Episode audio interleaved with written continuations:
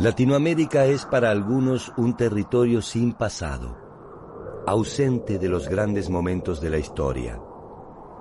Los que aquí vivimos sentimos a veces que se nos impone un pasado extranjero. Sin embargo, América Latina, la hermana menor de la historia universal, como todo y como todos, también tuvo un principio.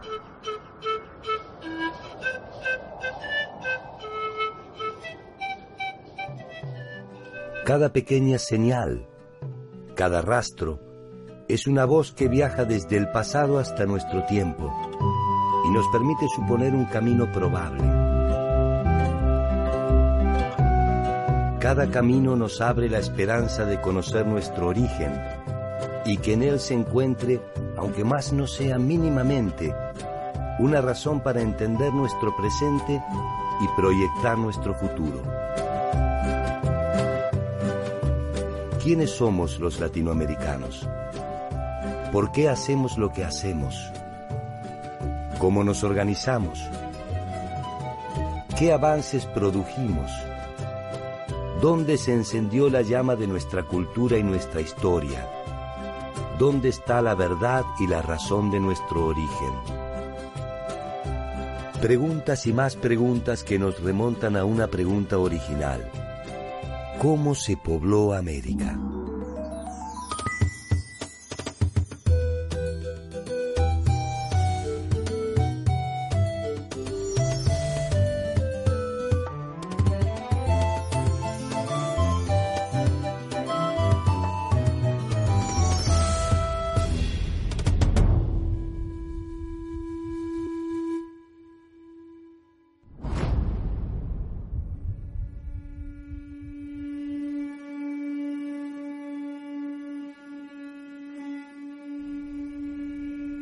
El esclarecimiento de la forma en la que se pobló América es un camino de la oscuridad hacia la luz. Cada dato arqueológico, cada resto fósil, cada impresión en la piedra podrán ser interpretados como una respuesta. Los científicos e investigadores debaten en la actualidad rutas migratorias y características morfológicas del hombre primitivo en Latinoamérica.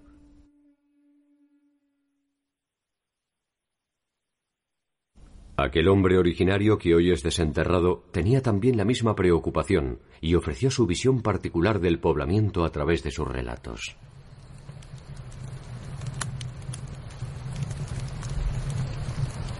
Las leyendas, sostenidas por la tradición oral, han llegado más o menos indemnes hasta nuestros días y constituyen el primer esbozo de un conocimiento a propósito del origen.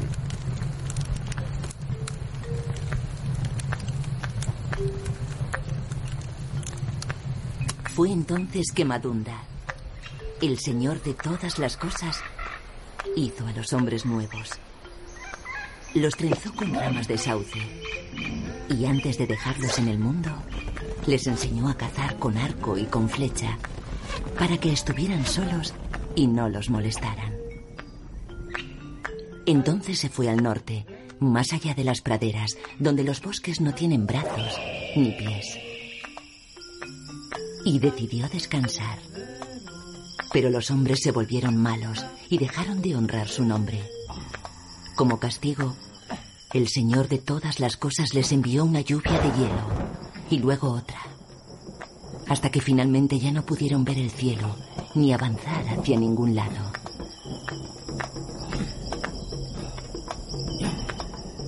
Grande fue la tristeza de los hombres que no tuvieron más remedio que volver a pensar en su Señor. Entonces este envió un cuervo, pero no un cuervo cualquiera, sino uno cuyo pico resplandecía con el sol. El cuervo voló sobre la barrera de hielo y la rompió. Los hombres, que ya no eran los mismos, corrieron para salvar su vida. Y cruzaron antes de que el hielo se fundiera por completo. Detrás de ellos quedó su tierra, sepultada por un océano Debajo del océano, el tiempo en que no tuvieron memoria. Un tiempo que debería ser recordado para siempre. Estas leyendas dan cuenta de una tierra nueva que fue poblada después de un largo y accidentado viaje a través de los cielos.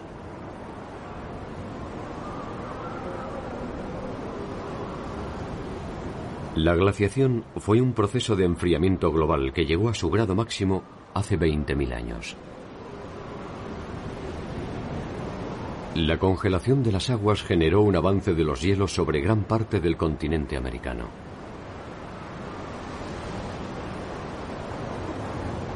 A partir de este momento se puede inferir que América estuvo integrada al continente asiático por el norte y al territorio antártico por el sur.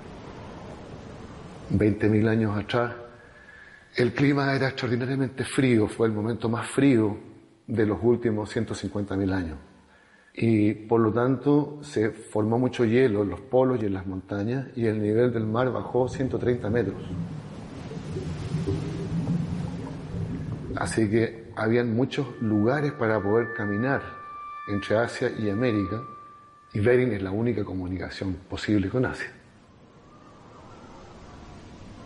Cuando se produjeron los deshielos, los pasos que unían los continentes desaparecieron y la humanidad se dividió en dos mundos que se ignoraron mutuamente para reencontrarse, al menos oficialmente, hace algo más de 500 años. A ambos lados de ese puente de hielo el hombre tuvo la oportunidad de crear un mundo soñado.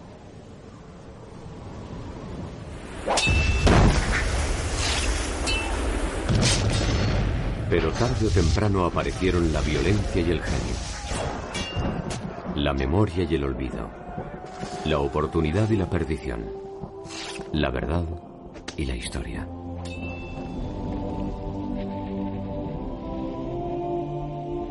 El encuentro de europeos y americanos exigió teorías que dieran cuenta de la mutua ignorancia. Para los pueblos originarios, los españoles eran los dioses antiguos que habían anunciado que un día regresarían. Para los europeos, América era un nuevo paradigma, difícil de encuadrar entre sus verdades absolutas. Sus interpretaciones fueron tan arriesgadas como las autóctonas. Supervivientes de la Atlántida. Descendientes de Noé. Habitantes del paraíso. E incluso alguna de las diez tribus perdidas de Israel que escapó de la dominación asiria.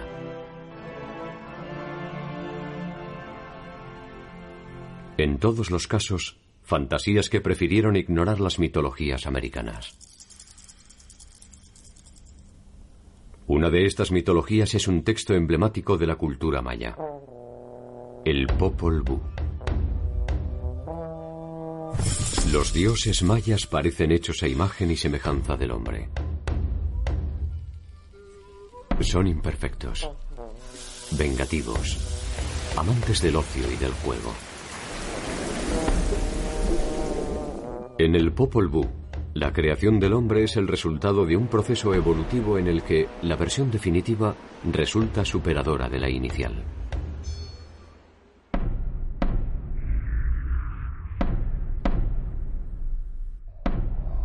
De lodo hicieron la carne del hombre, pero vieron que no estaba bien, porque se deshacía. Entonces desbarataron y deshicieron su obra y su creación. Al instante fueron hechos los muñecos labrados de madera.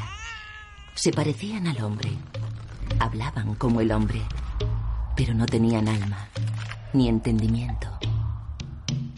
Enseguida fueron aniquilados, destruidos. Finalmente, de maíz amarillo y de maíz blanco se hizo su carne. De masa de maíz se hicieron los brazos y las piernas del hombre. Únicamente masa de maíz entró en la carne de nuestros padres. Los cuatro hombres que fueron creados.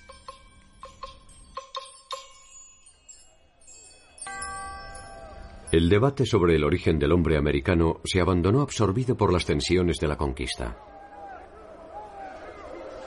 Invasores e invadidos sabían que en el tiempo que les tocaba vivir, el pasado era menos urgente que el destino que les esperaba.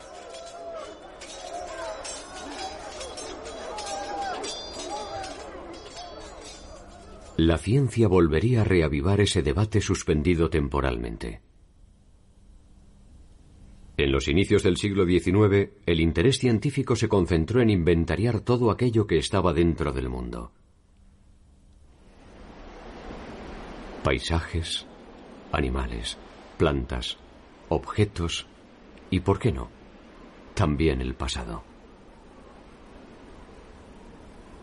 Es el tiempo de los relatos de viaje, los geógrafos y los naturalistas.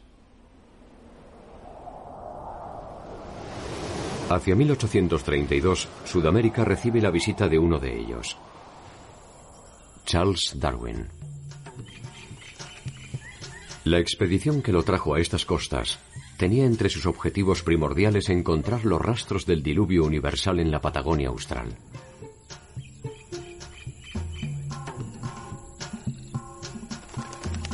Poco había cambiado en el primitivo pensamiento del hombre que seguía aferrado a sus concepciones religiosas.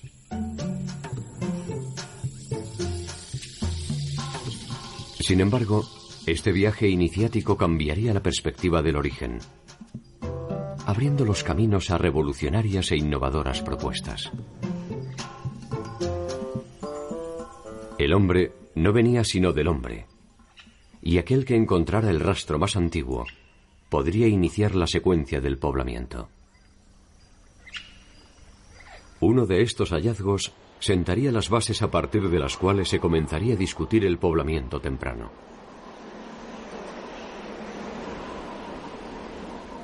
Para la mayor parte de las teorías que creen que el origen del hombre es producto de un proceso migratorio, el estrecho de Bering fue la puerta de entrada al continente. Por allí habrían llegado los primeros grupos de cazadores-recolectores. Su existencia se confirma fundamentalmente por los hallazgos arqueológicos de Clovis y Folsom.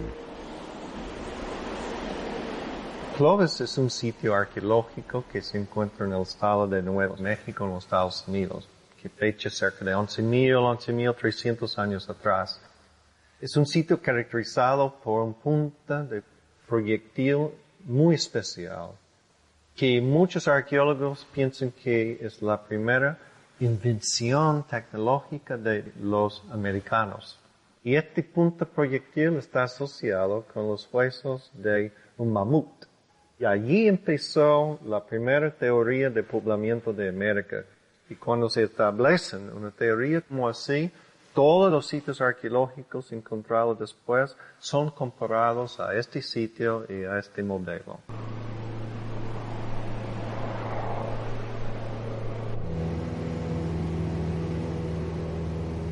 Por lo que podemos deducir, los habitantes del complejo Clovis se movían en pequeños grupos.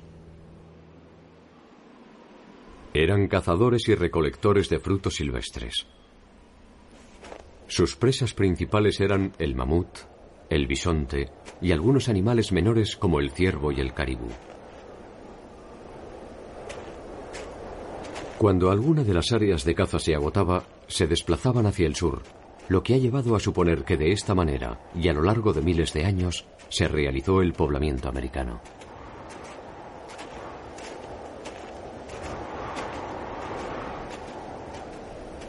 Este emigrante se conoce bajo la denominación de paleoindio y habría llegado al continente al menos hace ya más de 11.000 años. El complejo cultural Clovis no es solamente un sitio arqueológico es también la piedra angular de las teorías que se resisten a considerar la posibilidad de otras rutas u otros emigrantes. La primera teoría o modelo es lo más difícil para cambiar, porque está manejado por los expertos que definieron esta teoría. Entonces, como el primer modelo teórico, hay que comparar todo lo que sigue después contra el padre o la madre paradigmática, Clovis. Para Clovis, el paleoindio fue el protagonista excluyente de este proceso migratorio originado en el norte de América y que se fue extendiendo hacia el sur continental.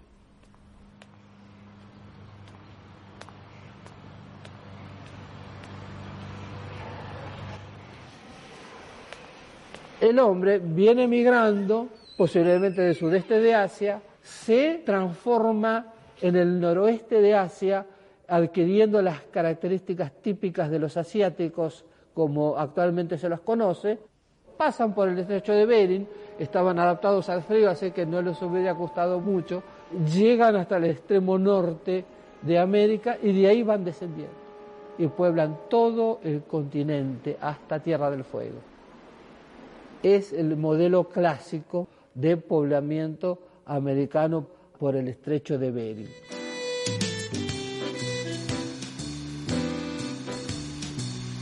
Las teorías provenientes de los países centrales definían las hipótesis del poblamiento. Sin embargo, en la remota y todavía algo primitiva Buenos Aires, a finales del siglo XIX, Florentino Ameguino, paleontólogo y naturalista autodidacta, se animaba a desafiar este pensamiento.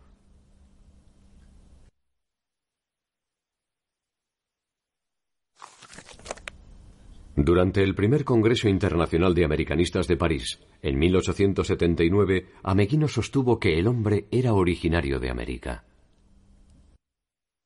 La teoría de Ameguino postula que el hombre es originario de América, concretamente en la Argentina. Los restos que va hallando son mucho más antiguos que lo más antiguo encontrado en el viejo mundo. De ahí que él parta de ese paradigma. El hombre se origina en América.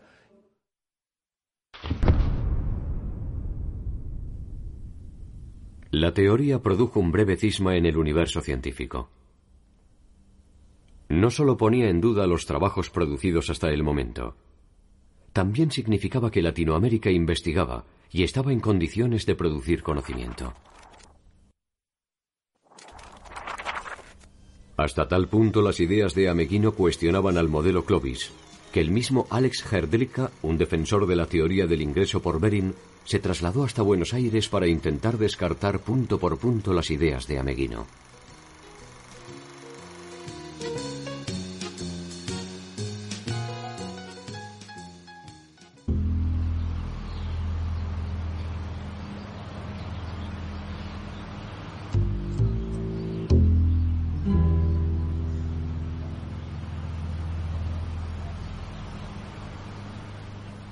Ameguino había determinado la existencia de un antiguo eslabón en la cadena de la evolución.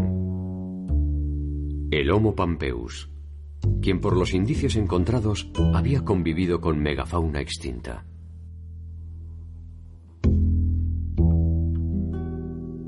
Eso le permitió presumir una antigüedad que hacía del Homo pampeus el antecedente más antiguo en la historia del hombre, y por tanto supuso que desde la Patagonia se había desplazado hacia el norte completando el poblamiento de la Tierra.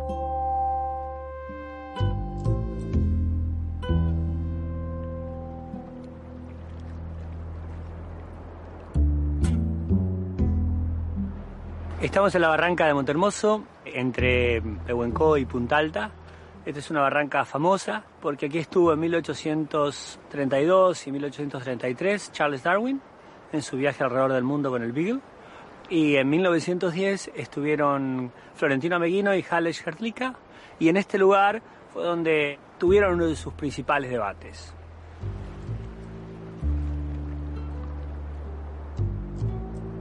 Entonces acá en este lugar, en la mitad superior de este afloramiento, en unos escalones, encontraron artefactos de piedra. Estos artefactos de piedra, de este tipo, los que tengo yo ahora en la mano, fueron recogidos por Herdlicka y por Ameguino.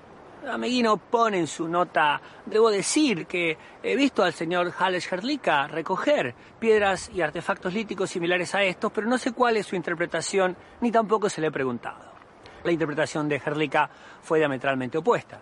Mientras que Ameguino pensaba que estos eran artefactos pertenecientes a los albores de la humanidad, Herdlicka, dos años más tarde, publicó que estos artefactos realmente eran muy modernos y eran producto de los indígenas que hasta hacía poco habían asolado las puertas de Buenos Aires y la región pampeana en general.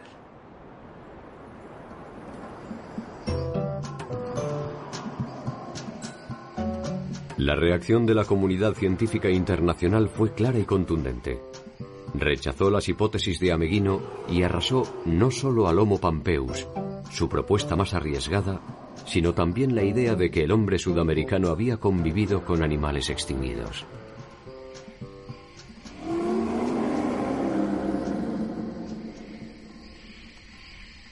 Sin embargo, en este caso, el tiempo demostraría que Ameguino tenía razón. El hombre primitivo había compartido su tiempo y su espacio con los gigantes de la prehistoria.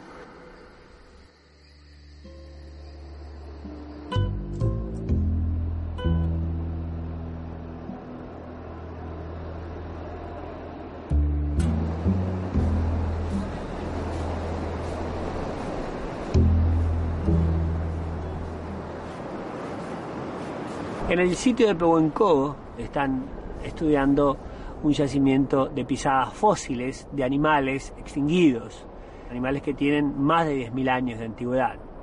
Desde la época de Ameguino se ha discutido la coexistencia de los primeros seres humanos con esta fauna, con estos animales de gran tamaño como el megaterio, el perezoso gigante, el milodon, el gliptodonte. Y recientemente hay algunos indicios que dentro de este sector con pisadas de animales fósiles extinguidos hay algunas huellas humanas. Entonces esto es una prueba más, pero muy contundente, de la coexistencia de los primeros pobladores con los grandes mamíferos del Pleistoceno americano.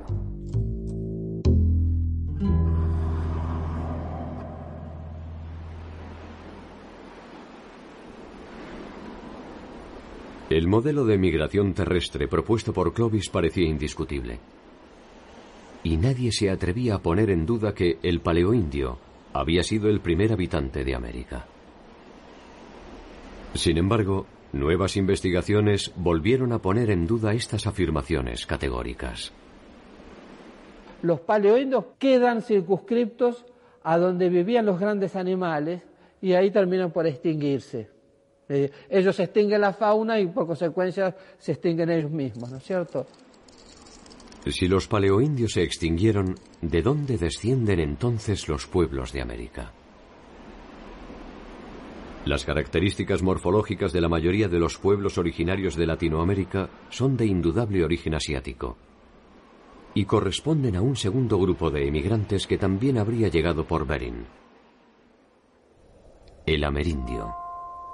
La característica típicamente asiática es interpretada actualmente como una característica de adaptación al frío extremo, sobre todo la región facial superior.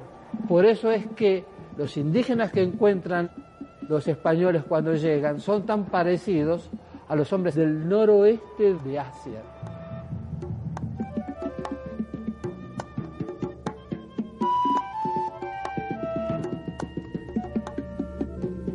La existencia del amerindio viene a poner luz sobre el origen de la población latinoamericana actual, pero deja abierta la discusión acerca del primer habitante de Latinoamérica.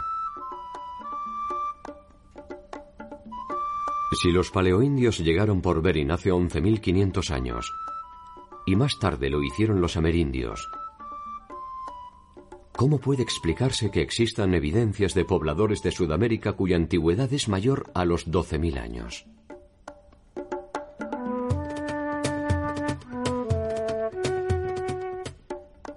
Algunos investigadores sostienen que el hombre llegó a América hace ya más de 35.000 años y que Bering no debe considerarse como el paso excluyente. Estas teorías se afirman en la hipótesis de un poblador temprano sustancialmente distinto, tanto de paleoindios como de amerindios. El paleoamericano.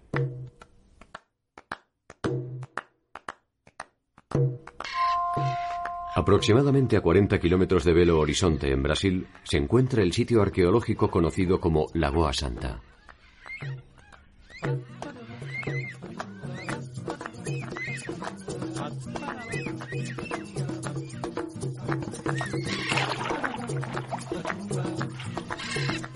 Allí, un equipo encabezado por el bioarqueólogo Walter Neves encontró restos fósiles humanos con una antigüedad de 11.500 años.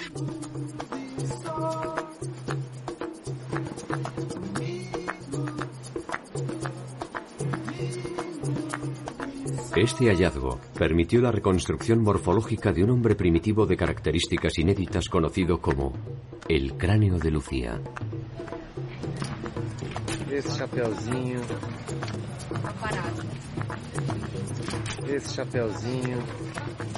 Tanto paleoamericanos como amerindios presentan afinidades morfológicas con grupos asiáticos.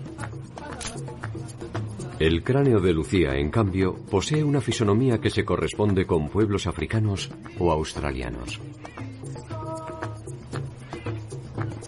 Se trata, según los investigadores, del paleoamericano, el primer habitante de Latinoamérica. La idea que aún prevalece es que el continente americano fue ocupado por poblaciones asiáticas muy similares a las poblaciones indígenas que tenemos hoy día.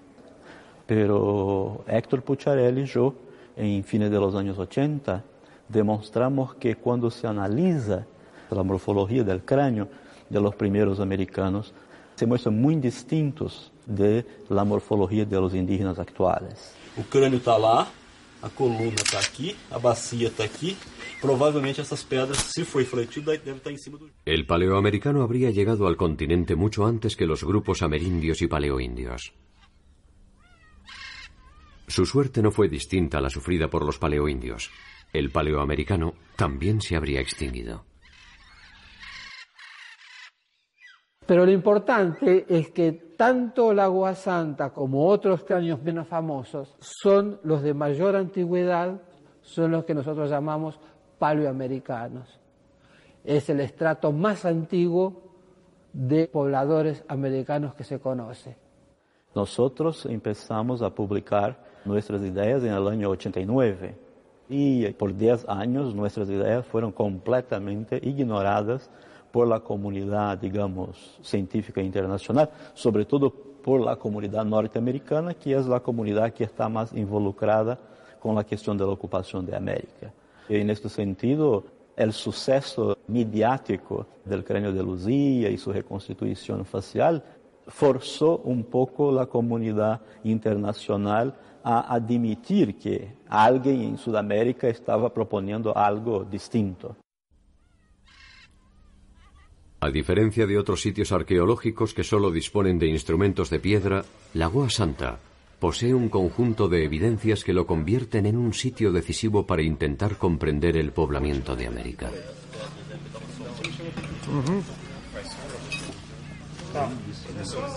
Lejos de tratarse de un hecho aislado, se suma a otros sitios que tampoco pueden ser ignorados.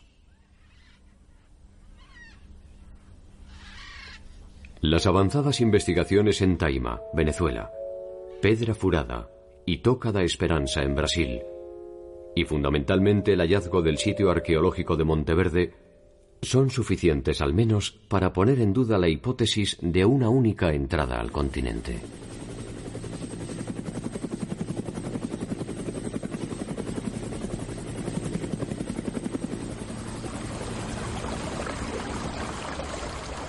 El hallazgo de Monteverde fue presentado por el profesor norteamericano Tom Dillehay de la Universidad de Kentucky y el geólogo chileno Mario Pino de la Universidad Austral. It's controversial potentially, and you're changing people's ideas. And in this case, we're rewriting the first chapter of human history in the Americas. Monteverde está ubicado a 800 kilómetros al sur de Santiago de Chile. Posee dataciones de carbono 14 que certifican una antigüedad de más de 12.500 años, es decir, al menos 1.500 años antes de Clovis.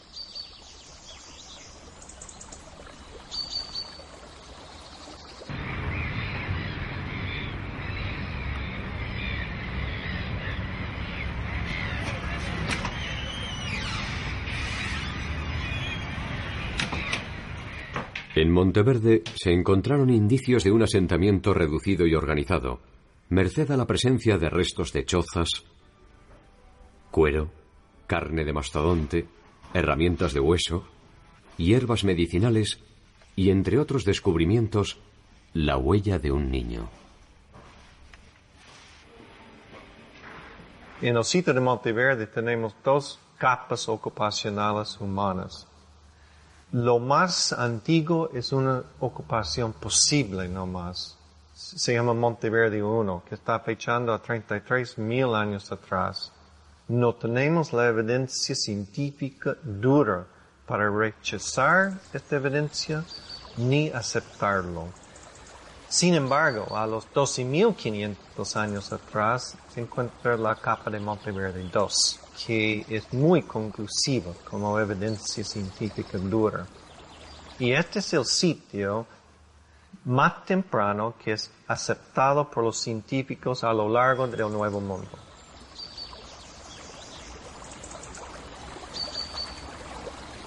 Los sitios de Clovis están fechados en 11.500 antes del presente no son más antiguos que eso, nunca. Ahí surge la disrupción con Monteverde, porque Monteverde tiene una fecha entre 12.500 y 13.000 antes del presente. Entonces muchas personas se preguntan, bueno, ¿qué tanta diferencia entre 11.500 y 12.500? Son solo mil años. Pero la diferencia es latitudinal. Lo Clovis, cierto original, está en Nuevo México y Monteverde está a los 41 grados sur en Puerto Montt. Luego, si habían personas hace 12.500 años atrás en Monteverde, esas personas llegaron a América hace 20.000 años atrás por el estrecho de Bering. Y entre 20.000 y 11.500 sí hay una, una diferencia. Erosionando de una, bajo de una capa, uh, capa de turba. Yo creo que Monteverde está enseñándonos que tenemos que primero repensar nuestro teorías de quiénes son los primeros americanos. Las teorías de Dillehay se encontraron con fuertes resistencias, algunas de ellas no solo científicas.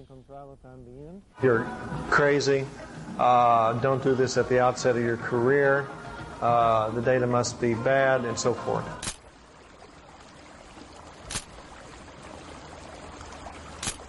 En el ambiente denominábamos a estas personas la policía de Clovis, porque su actitud era policíaca, cortando los fondos, por ejemplo, prohibiendo investigar sitios antiguos.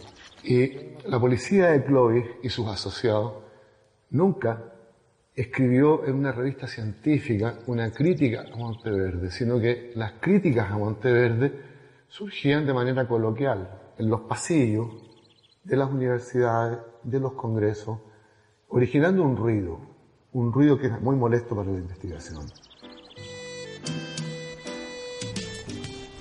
La historia de Ameguino se repitió casi medio siglo más tarde. Una comisión de expertos entre los que se encontraban defensores del modelo Clovis viajaron hasta Chile para analizar el sitio.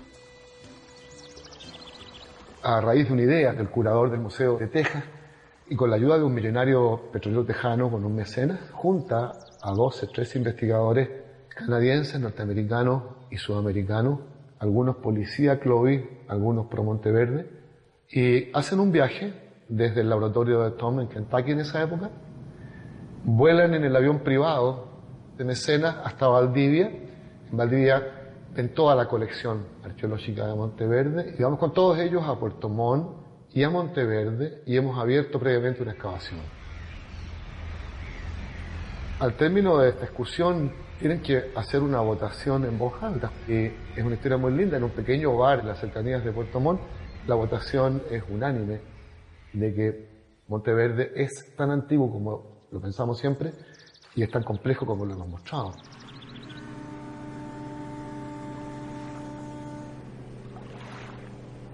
Yo pienso que Monteverde como un sitio solitario no puede cambiar este modelo de pensar de cómo fue poblado de lado del mundo. Lo que sabemos que está llegando a ser muy claro es que el modelo teórico de Clovis no puede explicar poblamiento de todo de América, menos América del Sur. Las opciones de entrada al continente americano son al menos cinco. La ruta de Bering e Islas Aleutianas, la más aceptada por los investigadores. Por el Pacífico Central desde la Polinesia, lo que podría explicar los antecedentes morfológicos del paleoamericano. Por el norte europeo. Por el sur de Europa o el norte de África hasta las costas del Mar Caribe. Y finalmente, por el sur continental a través de un eventual puente antártico que conectó Australia con Sudamérica. Esta última es quizás la que ofrece menos sustento científico. Las otras, en cambio, son un campo fértil para formular hipótesis y arriesgar algunas atrevidas conclusiones.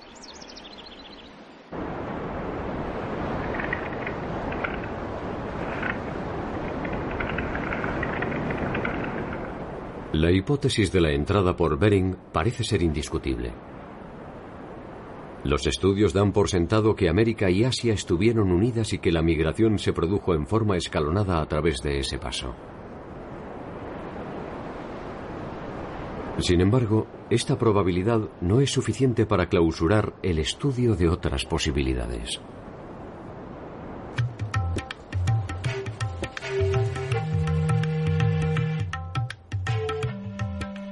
El 29 de abril de 1947, el noruego Thor Heyerdahl, a bordo de la Kontiki y acompañado por un reducido grupo de hombres, inició el viaje desde el puerto de El Callao hacia el oeste con el objeto de demostrar que los primeros habitantes de Polinesia fueron originarios de América y no de Oriente.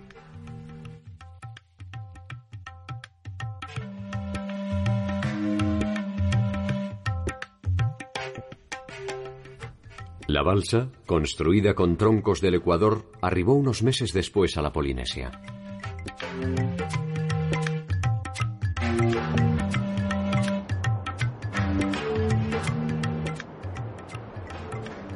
El camino inverso debió esperar 37 años hasta que el argentino Alfredo Barragán y otros intrépidos compañeros, en una embarcación similar, unieron el puerto de Santa Cruz de Tenerife con las costas de Venezuela en 52 días de travesía a bordo del Atlantis.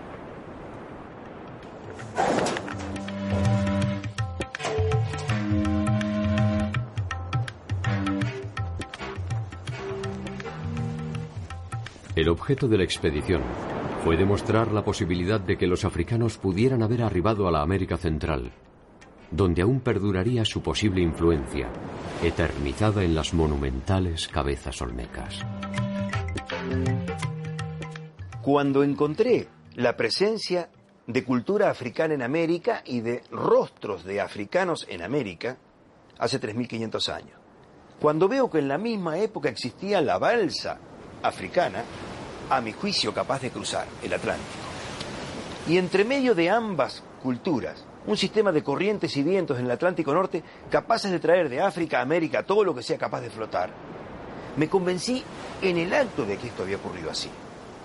Que viajé a México en el año 81 y expuse en ámbitos científicos mi teoría, mi idea de que las cabezas colosales olmecas representan a hombres de raza negra que habrían venido de África de este modo. Y no tomaron en serio mi teoría. Y me di cuenta que ante ese escepticismo general, valía la pena hacer una balsa y cruzar de África a América, demostrando que la balsa africana era capaz de cruzar.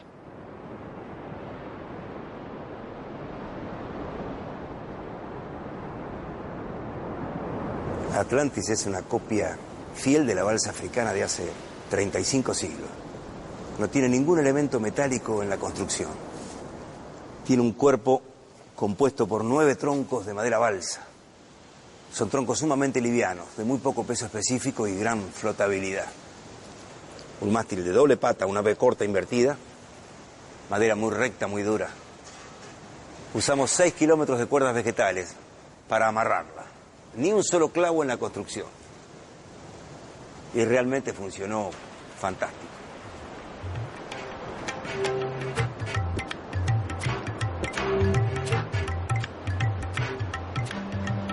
La expedición de Barragán resulta un buen punto de partida para explorar caminos desconocidos y abrir nuevos horizontes para la investigación.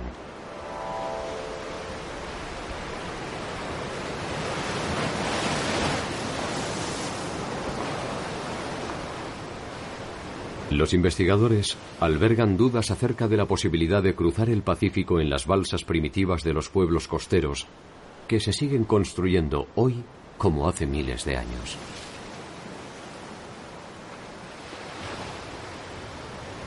Quizás el hombre no pudo cruzar el océano con ellas, pero sí tal vez recorrer sus contornos. Esta es la base para una teoría distintiva que propone un camino alternativo para explicar el poblamiento americano. La navegación circumpacífica.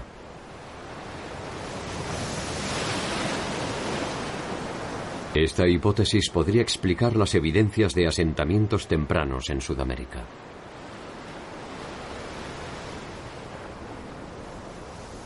Si una canoa avanzara desde Bering, bordeando la costa a razón de 30 kilómetros por día, podría haber alcanzado el fin de los glaciares en tan solo 200 días.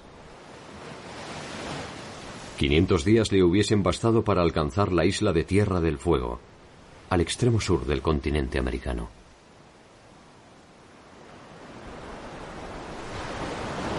La teoría de la navegación circumpacífica presupone una migración marítima en pequeños grupos, posiblemente de pueblos costeros acostumbrados a permanecer cerca de las orillas.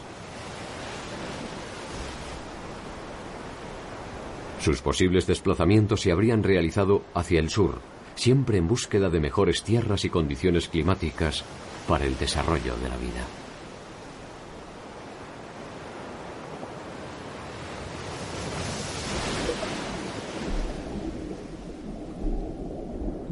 Una de las dificultades primordiales de esta teoría es el encuentro de indicios. El territorio costero de entonces se encuentra en la actualidad bajo las aguas, y difícilmente pueden haber conservado indicios de algo tan tenue como el paso del hombre.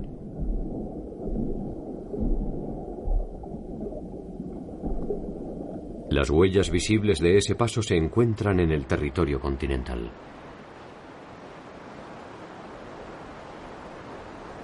Estamos en el sitio que se llama Montermoso. Este es un sitio arqueológico que está a orillas del mar, muy cerca del balneario de Montermoso. Este sitio que tiene un tipo de registro excepcional y es que aquí se encuentra la impronta de pisadas humanas, en las orillas de una antigua laguna.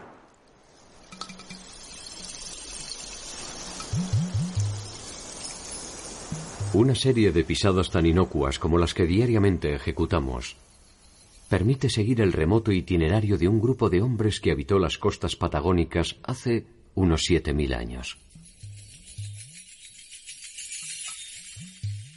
Y sabemos que esta laguna se comenzó a formar hace aproximadamente 8.000 años y estuvo activa como un espejo de agua que se fue reduciendo hasta cerca de los 6.500 años.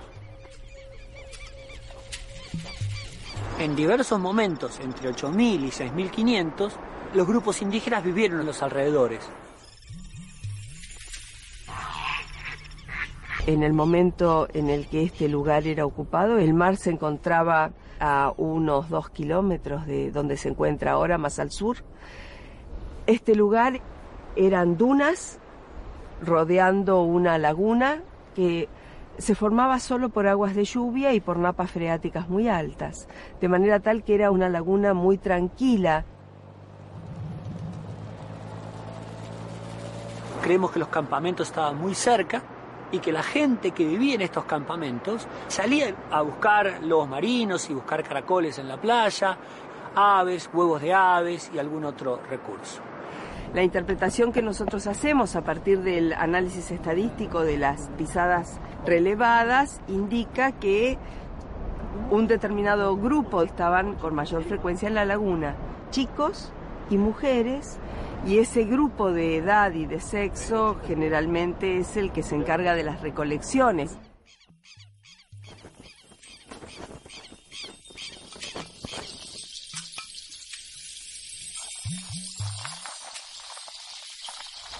Por otro lado, otra parte del grupo, sobre todo los hombres, estaban en las márgenes del mar del momento, capturando lobo marino, allí hacían un primer procesamiento y traían a, la laguna partes muy seleccionadas de las presas.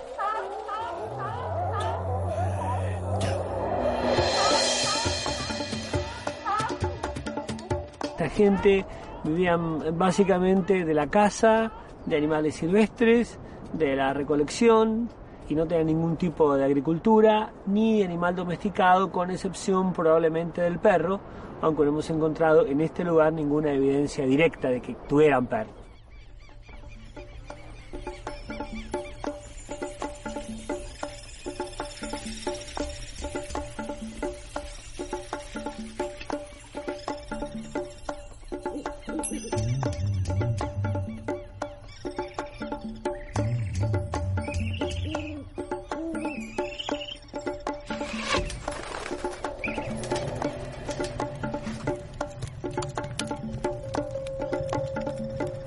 Los indígenas hacían campamentos que se podían desarmar, de ahí el nomadismo, con estacas y con, y con algunos parantes curvos, al cual cubrían con cuero, con cuero de guanaco, con cuero de lobo marino más al sur.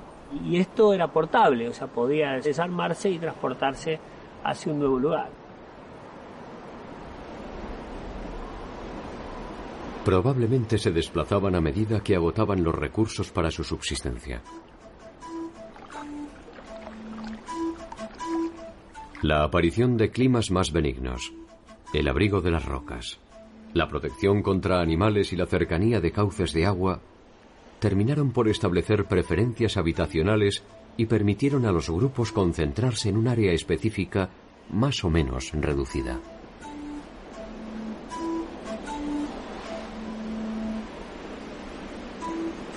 A partir de esta relativa estabilidad, el hombre comienza a comprobar ciertas recurrencias climáticas que le permiten establecer ciclos. Estos ciclos derivarán en los primeros avances sobre el control de los recursos naturales y el aprovechamiento integral de sus frutos.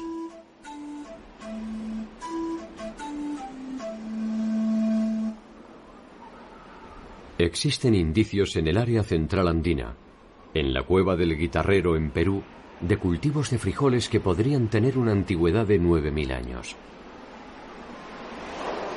El maíz en Ecuador, la calabaza y el aguacate en México se cultivan ya hace 4.000 años. La quinoa y la papa en Bolivia constituyen los primeros indicios de una actividad agraria y confirman el lento paso de una economía de caza y recolección hacia una sustentada en asentamientos permanentes que se habría producido entre 3.000 y 6.000 años atrás.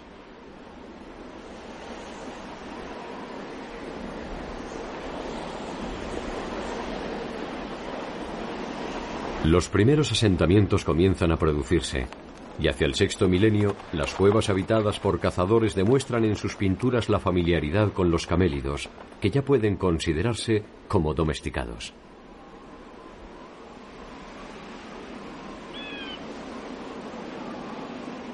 Las novedosas condiciones de la subsistencia en lugares más o menos estables permitieron la aparición de una nueva abundancia. El tiempo.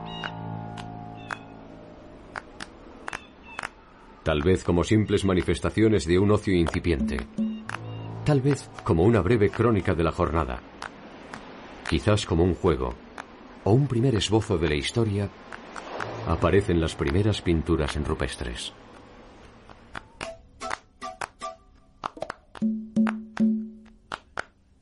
¿Habrán tenido conciencia de la importancia de sus señales?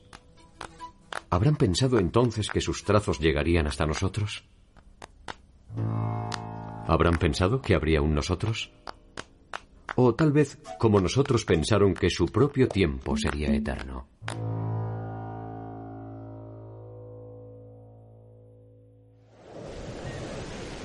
Aquel hombre que habría llegado por Berin hace 35.000 años consumió al menos 25.000 para establecerse en la nueva geografía. Los milenios futuros producirían transformaciones inimaginables. Lo que es decididamente indudable es que a ambos lados de Bering, en algún momento de la historia, el desarrollo de la humanidad fue hipotéticamente similar.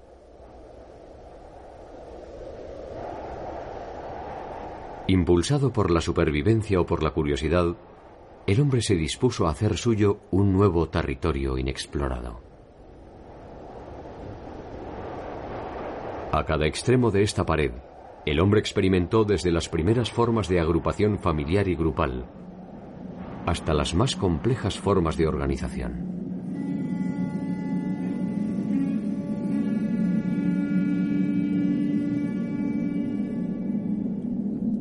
Detrás de la obsesión antropológica, histórica, sociológica o arqueológica, se esconden a veces intereses que pueden desembocar en peligrosos argumentos para consolidar posiciones políticas, justificar atrocidades y asegurarse jerarquías o supremacías.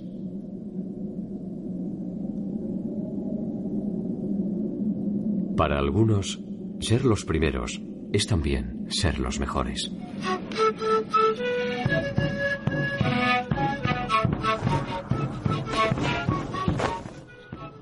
Aquellos hombres originarios habrán llegado por el Atlántico, por el Pacífico, por el norte, por el sur, hace 10.000 años, hace 100.000 años, paleoamericanos, paleoindios, los primeros, los últimos. La ciencia en su hambre vital encontrará tarde o temprano las respuestas. Sabrá cuándo y de dónde llegaron. Se podrá aventurar quiénes eran. Ese día, de alguna forma, será un día como todos los demás en el que aún tendremos pendiente un enigma inquietante. ¿Hasta dónde se llegará? ¿Quiénes y cuántos serán los que alcanzarán el final de este largo camino de incertidumbres?